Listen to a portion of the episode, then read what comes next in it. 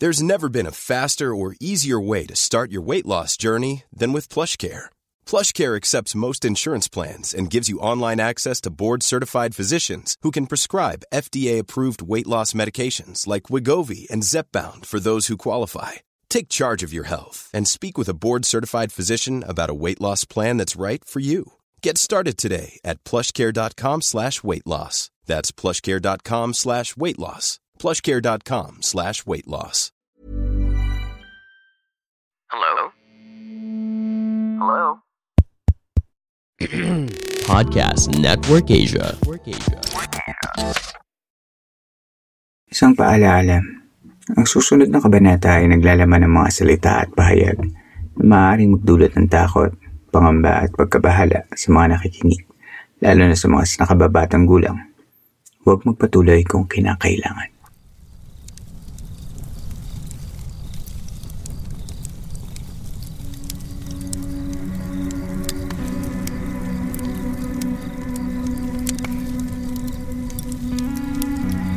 Ito ang mga kwentong bumuo ng ating nakaraan. Mga kwentong unang narinig sa mga liblib na lugar o sa mga pinakatagong bulong-bulungan. Dito ay pag-uusapan natin ang mga kwentong kababalaghan at misteryo na umalo sa kultura, kasaysayan at kamalayan nating mga Pilipino. Ang aking campsite ay isang safe space at bukas para sa lahat ng gustong makinig o kahit gusto mo lamang tumahimik at magpahinga. Ako ang inyong campmaster. At ito, ang Philippine Campfire Stories.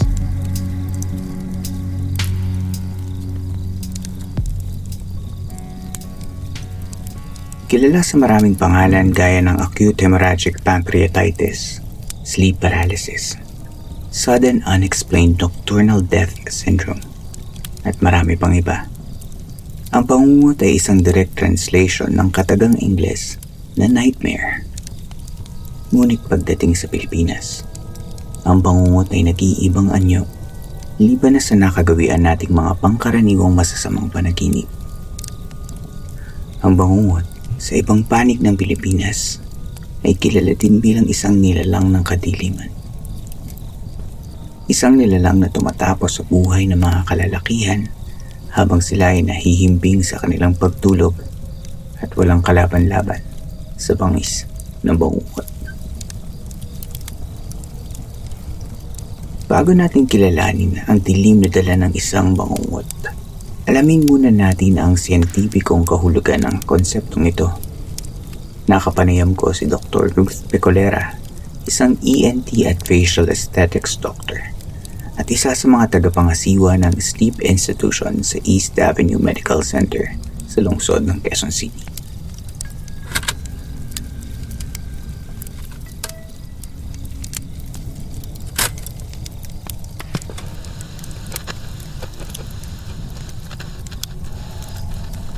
Hi, I'm Ruthine Pecolera. I'm an ENT specialist. Currently, I'm still under training. I'm training under the Fellowship of Facial Aesthetics and Plastic Surgery. So, basically, yung bangungot, it's more of associated sa societal or cultural na notions. When it comes to parang layman's term, we call it as nightmare or some, if we will associate it medically, pwede siyang tawagin na Brugada Syndrome. It's more of related sa mga heart conditions. There are also other terms like SADS, Sudden Arrhythmic Death Syndrome, wherein the patient suddenly dies during sleep. Pero basically for us Filipinos, as I mentioned earlier, more of cultural notion siya, cultural idea. Usually it's more of on the Southeast Asian na lineage. So parang dun siya mas na-associate. As far as I can remember, it's more of the like mga Southeast Asians kasi sabi nila the number of bangungot cases increased during the time ng war. Wherein different countries from the Southeast Asian nations during the time na attack sila during the time ng war, dun sila nagmamanifest ng bangungot or nightmare. Tapos yun, eventually like that. Ang bangungot ay karaniwang nangyayari sa pamamagitan ng pagsira sa isang mahimbing na tulog, malimit na pag-ungol habang natutulog, pagbigat sa dibdib na tila may nakadagan at kung di maagapan ay matutuloy ito sa pagkamatay. Ang karaniwang sanhi ng bangungot ay ang pagkain ng marami sa gabi bago ang oras ng pagtulog. Ang ating katawan ay nangangailangan ng 4 na oras para pababain ang ating kinain, kung kaya ito ay nagdudulot ng pagkasira ng ating lapay o pancreas, na mas kilala bilang acute pancreatitis. Ang sakit sa pancreas ay maaaring namamana o di kaya ay dala ng pag-inom ng alak at labis na paninigarilyo. Ilan sa mga naranasan ng mga taong may pancreatitis ay pagsakit ng tiyan, pagsusuka, pagkahilo at lagnat. Ang mga bagong pagsisiyasat ng mga siyentipiko ay nagsasabing may kinalaman ang bangungot sa sakit sa puso. Ito daw ay maaaring gawa ng irregular heartbeat sa loob ng rapid eye movement o REM phase ng isang taong mayroon ng sakit sa puso.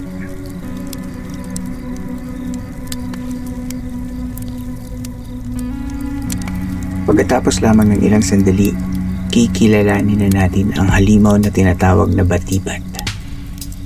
Isang paalaala muna mga kaibigan, inaanyayahan ko kayong makinig sa iba pang mga shows sa Podcast Network Asia. Nasubukan niyo na bang pakinggan ang The Last 24 Hours? Kung mahilig kayo sa mga true crime stories, ito ang podcast para sa inyo.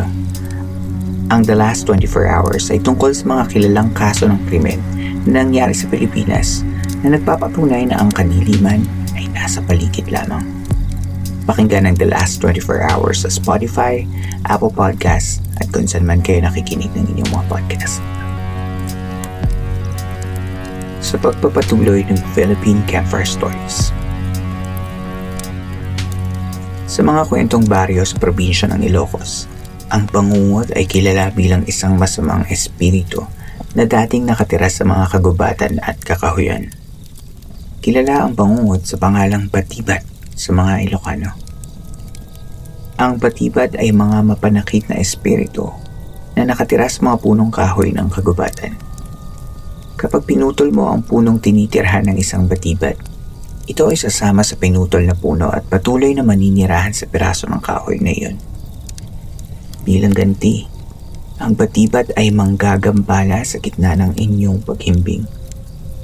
Ayon muli sa aklat ng batikang manunulat na si Egay Summer, inilalarawan ng batibat bilang dambuhalang matandang babae na lumilitaw sa inyong panaginip. Sa loob ng panaginip na ito, hinaharangan ng batibat ang pintong maaaring labasan ng kanyang binibiktima. Dinadaganan ito sa dibdib gamit ang kanyang dambuhalang bigat hanggang sa hindi na ito makahinga. Ang batibat o bangungot ay maaari mo raw labanan sa pamamagitan ng paggising sa iyong sarili gamit ang paggalaw ng inyong mga daliri sa inyong mga paa. Ang mga nakaligtas at nagigising mula sa nakakikilabot na lamang lupa na ito ay nagiging isang nalugkanan o isang Ilocanong salita na ang ibig sabihin ay nasaniban o nasakyan, na sa kasong ito ay nasaniban ng isang halimaw. Ang isang naluganan ay may kakayahang makakita ng iba pang mga lamang lupa at iba pang mga nilalang. May ibang mga kwento na hindi lamang dambuhalang halimaw ang nakikita nila habang sila ay binabangungot. May ibang nakakakita ng babae o lalaki na nakadagan o nakatingin sa kanila habang sila ay nakahimlay at naninigas sa takot. Ready to pop the question? The jewelers at BlueNile.com have got sparkle down to a science with beautiful lab-grown diamonds worthy of your most brilliant moments. Their lab-grown diamonds are independently graded and guaranteed identical to natural diamonds, and they're ready to ship to your door. Go to BlueNile.com and use promo code LISTEN to get $50 off your purchase of $500 or more. That's code LISTEN at BlueNile.com for $50 off. BlueNile.com, code LISTEN. Hey, it's Ryan Reynolds, and I'm here with Keith, co-star of my upcoming film, If, only in theaters May 17th. Do you want to tell people the big news? All right, I'll do it. Sign up now and you'll get unlimited for $15 a month and 6 months of Paramount Plus Essential Plan on us. mintmobile.com/switch. Upfront payment of $45 equivalent to $15 per month. Unlimited over 40 gigabytes per month. Face lower speeds. Videos at 480p. Active Mint customers by 531.24 get 6 months of Paramount Plus Essential Plan. Auto renews after 6 months. Offer ends May 31st, 2024. Separate Paramount Plus registration required. Terms and conditions apply if rated PG.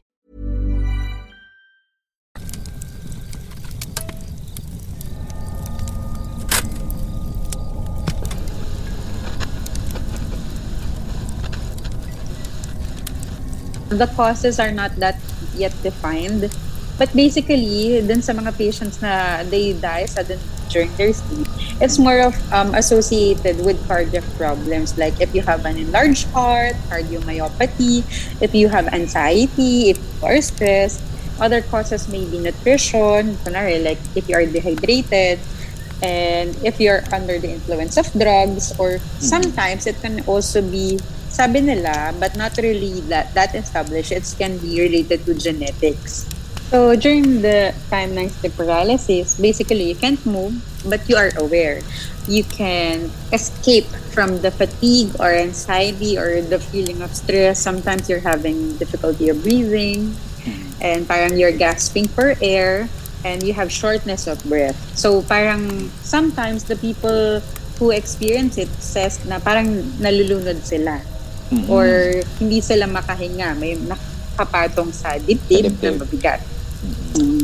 Ayun. Okay.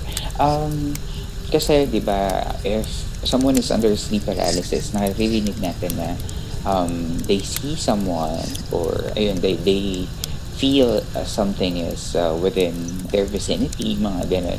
Could it be part of yung mga sinasabi ninyong hallucinations if you're under sleep paralysis? Yes. Most of the patients who experience sleep paralysis, maybe because they are under stress, they also have this parang vivid hallucinations that they cannot separate it from reality. So, may mga nakikita sila, may naririnig, kasi nga, they are under stress.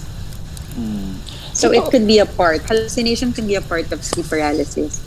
Narinig mo na rin, Doc, siguro yung sinasabi na parang magising ka sa bangungot, kailangan mong galawin yung paa mo or yung dalili mo sa paa. Yeah, narinig ko yan, di ba? Parang kunwari, sabihin ng mga lola mo, ganyan, di ba? Pero minsan kasi, na-experience natin, like ako admittedly, pag natutulog, parang may sudden mga jerky movements tayo sa paan natin, tapos bigla tayong magigising out of nowhere. Siguro, I think, I'm not really sure, pero baka doon yun nanggaling. Kaya hanggang sa napasa-pasan na lang, sinabi ni Lola, mga ganyan. Pero medically, parang wala namang basis, no? I have not come across or a source na parang you have to like, di ba, pindutin or galawin yung paa para maiwasan yung mga ganong problema sa pagtulog. It could be because it's the greatest challenge nga kasi paralyzed nga yung katawan mo. So parang to wake yourself up, you have to move something like the letless part of your body. Could be. Ang sleep paralysis ay isang pakiramdam sa gitna ng paggising at paghimbing. Ang sleep paralysis ay nangyayari sa rapid eye movement o REM phase ng ating pagtulog kung saan ang ating mga mata na lamang ang gumagalaw. Sa phase na ito ay wala tayong kontrol sa ating katawan at dahil malalim ang ating diwa sa pagtulog, maaaring makaisip tayo ng mga bagay na malayo sa karaniwang bagay na nakikita at nararanasan.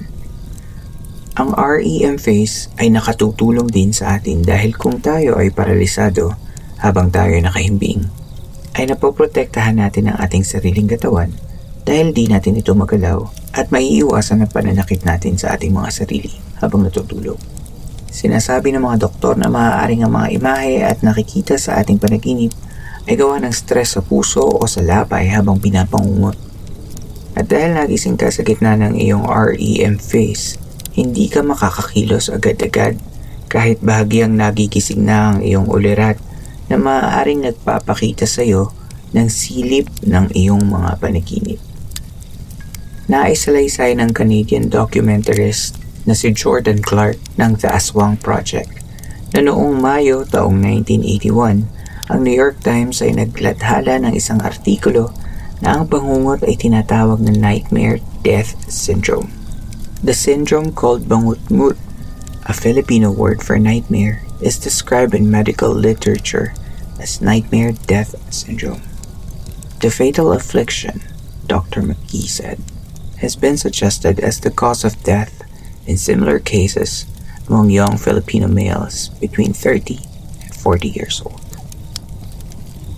Isa sa mga sumikat na artista noong 1990s, ang aktor na si Rico Yan, ay sinasabing namatay sa acute hemorrhagic pancreatitis habang nagbabakasyon sa isla ng Palawan. Sa ikalimang episode ng katatapos lamang na Netflix series na Chilling Adventures of Sabrina, Isang sleep demon na pinangalan ng Batibat ang naghasik ng lagim sa bahay ng bitang babae. Pinigyan ito ng masasamang panaginip ang mga bida upang pahirapan ang mga ito sa mga naturang kwento. Hindi man natin makumpirma, napakalaki ng pagkakahawig ng sleep demon na si Batibat sa lokal na katumbas nito sa Ilocos na si Batibat. Marami pang mga artikulo at mga episodes sa mga TV shows ang makikita online na tumatalakay tungkol sa Batibat at sa mga natatanging kakayahan nitong magdulot ng pangungot. Narito muli si Dr. Pecolera upang sabihin sa atin kung paano maiiwasan ang sakit na ito.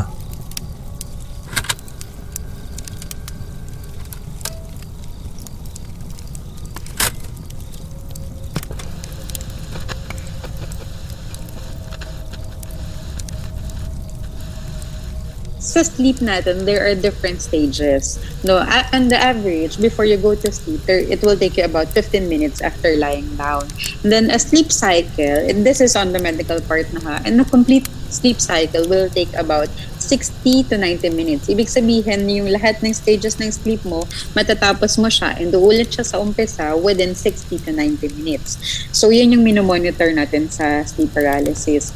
In order for us to fall asleep, so dapat the conditions surrounding or the ambience should be like parang okay with the thought of going to sleep. So dapat relax yung mood, hindi masyadong maingay, the lighting will also be medyo dim, not too much light, and you have to be relaxed. No? So my experience natin like sa mga patients with anxiety or depression, they are the ones who are having sleeping problems. So sleep paralysis is more associated, sabi ko nga kanina, more on the psychological side. If you are stressed, if you are feeling down or you have problems, yun, mahirapan ka talaga makatulog. So in order for us to get away with that, yan, you have to be relaxed. If some people cannot really parang be relaxed or they cannot shy away from their problems, they can also use medications like sleeping pills, ganyan. But if it's too much taking medications, pwede ka namang mag-revert to the other side. Mas mahihirapan ka kasi masisira yung sleep pattern mo. Mm-hmm. So if it's too much and not really monitored, pwedeng magkaroon ng mas pangit na effect yung mga medications mo if not supervised.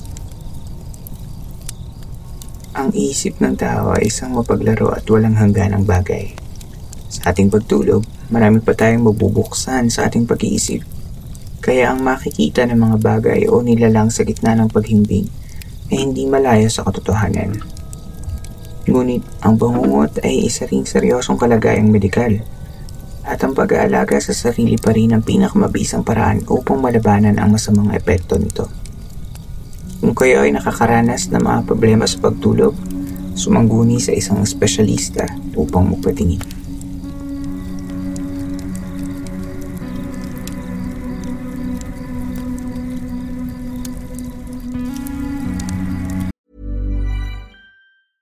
Even when we're on a budget, we still deserve nice things. Quince is a place to scoop up stunning high-end goods for 50 to 80% less than similar brands. They have buttery soft cashmere sweaters starting at $50, luxurious Italian leather bags, and so much more. Plus, Quince only works with factories that use safe, ethical, and responsible manufacturing. Get the high-end goods you'll love without the high price tag with Quince. Go to quince.com/style for free shipping and 365-day returns. Inyo pong nasubaybayan ang isa na namang kwento sa Philippine Camper Stories. Sana ay nakatulong kahit panandalian ang pakikinig ninyo upang maipahinga ang inyong mga sarili laban sa mga problema at hamon sa labas ng campsite na ito. Mapapakinggan ninyo ng libre ang mga nakaraang episodes sa Spotify at kung saan man kayo nakikinig ng podcast. Salamat kay Dr. Ruth Pecolera sa pagpapaunlak sa panayam na ito. Maaari kayong kumonsulta kay Dr. Pecolera sa kanyang mga clinics sa Quezon City, sa Finest Faces kada Martes at Sabado, o sa Medical City Walter Mart Muñoz kada Sabado ng umaga. Maaari nyo ring ilike ang kanilang Facebook page na Finest Faces Aesthetics Clinic para sa mas marami pang impormasyon. Kada 2 linggo ay nagbabahagi ako ng mga kwento mula sa ating mga listeners sa pamamagitan ng story submission segment na Santelmo Society.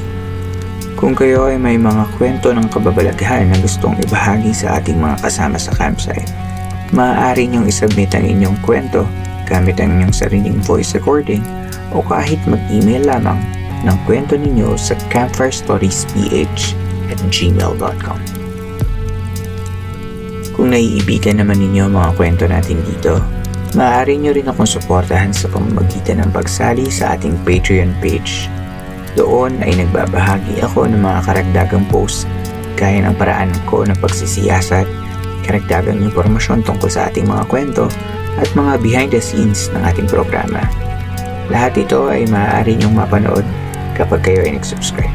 Magpunta lamang sa patreon.com/campfirestoriesph. Maaari nyo ring i-follow at i-like ang ating mga social media accounts sa Twitter at campfirestoryph at sa Facebook page ng Philippine Campfire Stories. Kung gamit ninyo ay Apple Podcast, inihiling ko na kayo ay makapagbigay ng review na maaari ko din namang ibahagi sa mga susunod na episodes.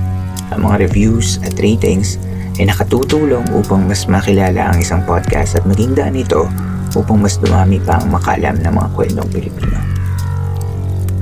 Ang Philippine Campfire Stories ay miyembro ng Podcast Network Asia at powered by Podmetrics, ang pinakamadaling paraan upang kumita sa pamamagitan ng podcast.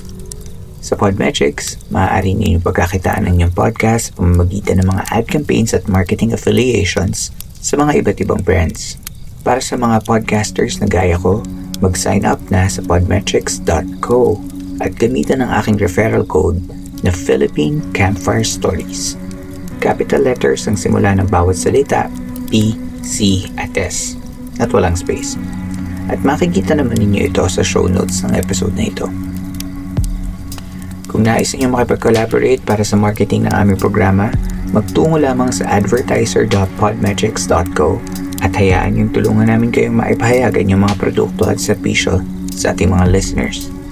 Nais kong tulungan mga tatak at produktong Pilipino dahil naniniwala ako na gaya ng mga kwento natin sa Philippine Campfire Stories, mahusay ang tatak lokal. Hanggang dito na lamang po tayo ngayong gabi. Muli, maraming salamat po sa inyong pagbisita sa ating campsite. Hanggang sa susunod nating kwentuhan.